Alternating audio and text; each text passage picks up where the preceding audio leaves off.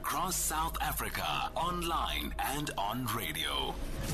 SAFM, let's talk. 13 minutes to 8 roll over the last couple of days. You'll have heard from business organizations and particularly Business Unity South Africa. They say that if President Cyril Ramaphosa signs the current NHI bill into law in its current form, that legal action may be an option. This has been a consistent threat. They've said that, in fact, they would go to court if the NHI bill was signed into law. The person in charge of managing the process through Parliament, essentially, or in the Health Department, let me put it like that rather, is Dr. Nicholas Crisp. He's the Deputy Director General for the NHI in the Department of Health. Dr. Crisp, good morning. And morning to your listeners. Do you believe the NHI bill in its current form is constitutional? It would survive any sort of legal challenge? Yes, absolutely. Uh, we've been through this for years now. Uh, the par- the bill was in Parliament for five years, and it was about 15 years before that it was debated in various forums all around the country. There have been many legal opinions during the drafting of the bill and during the period of, that it was in Parliament. So we wouldn't have pushed it this far if we weren't sure that uh, at least some lawyers believe it is constitutional. Um, are you slightly? I mean, I was slightly surprised. I thought the timing of this was interesting. That business was talking about it now. There's a State of the Nation address on Thursday. Could there be a link between those two things? Yeah, I'm sure there is.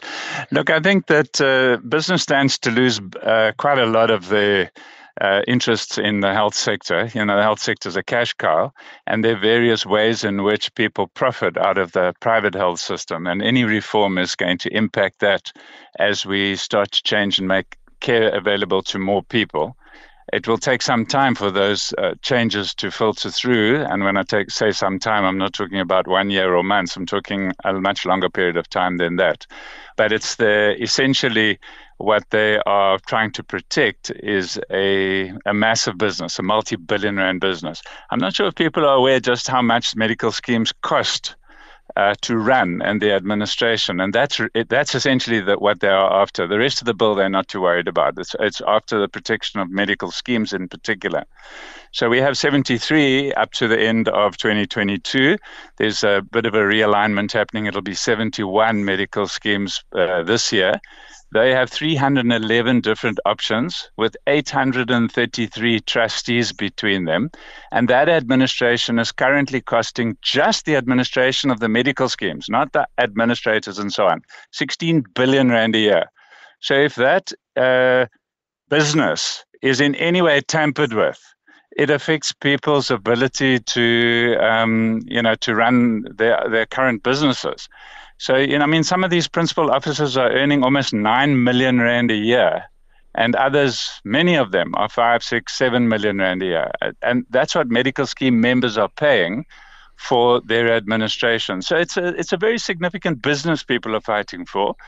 There are other business interests, of course, in the private sector, and uh, we didn't expect it to go without a fight. I look forward to their response to what you say, Dr. Crisp. But I know you wouldn't you wouldn't say that without uh, solid numbers to back it up. Um, if the uh, those are published numbers, Stephen. Sure. They're in the reports of the Council for Medical Schemes. So it's not something that's uh, not in the public domain. They're, everyone's very aware of it. It's just not spoken hmm. about regularly. No, no, no. I accept that.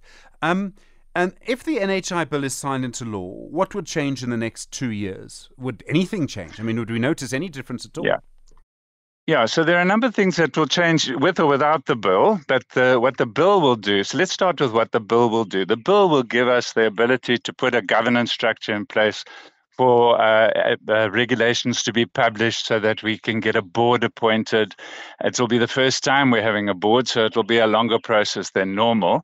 And we want it to be a very public process so that people have trust in the organization. So that's the primary thing that would be very visible in the public space. But there are uh, uh changes to the public and the private sectors which have been mooted and spoken about, and which people uh, have quite a lot to say about in the media, which will happen anyway in the public space, I think everyone's aware the budgets have been cut. Minister's spoken about this even yesterday. Others are speaking about it. Last night we heard Nehawu speaking about it.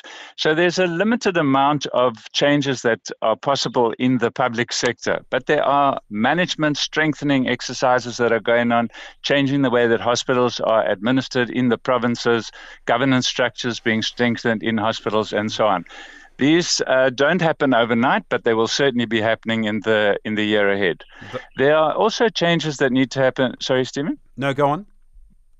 No, there are changes that need to happen in the private sector. So everyone's aware of the health market inquiry that was uh, some time ago, just before COVID, and we we have been in consultation and discussions with the Competition Commission the, and the Council for Medical Schemes. So there are changes in the private sector and the way that prices are set that we envisage starting to happen during the course of this year. Dr. Nicholas Crisp, really appreciate the time. Thank you. Deputy Director General for the NHI and the Department of Health.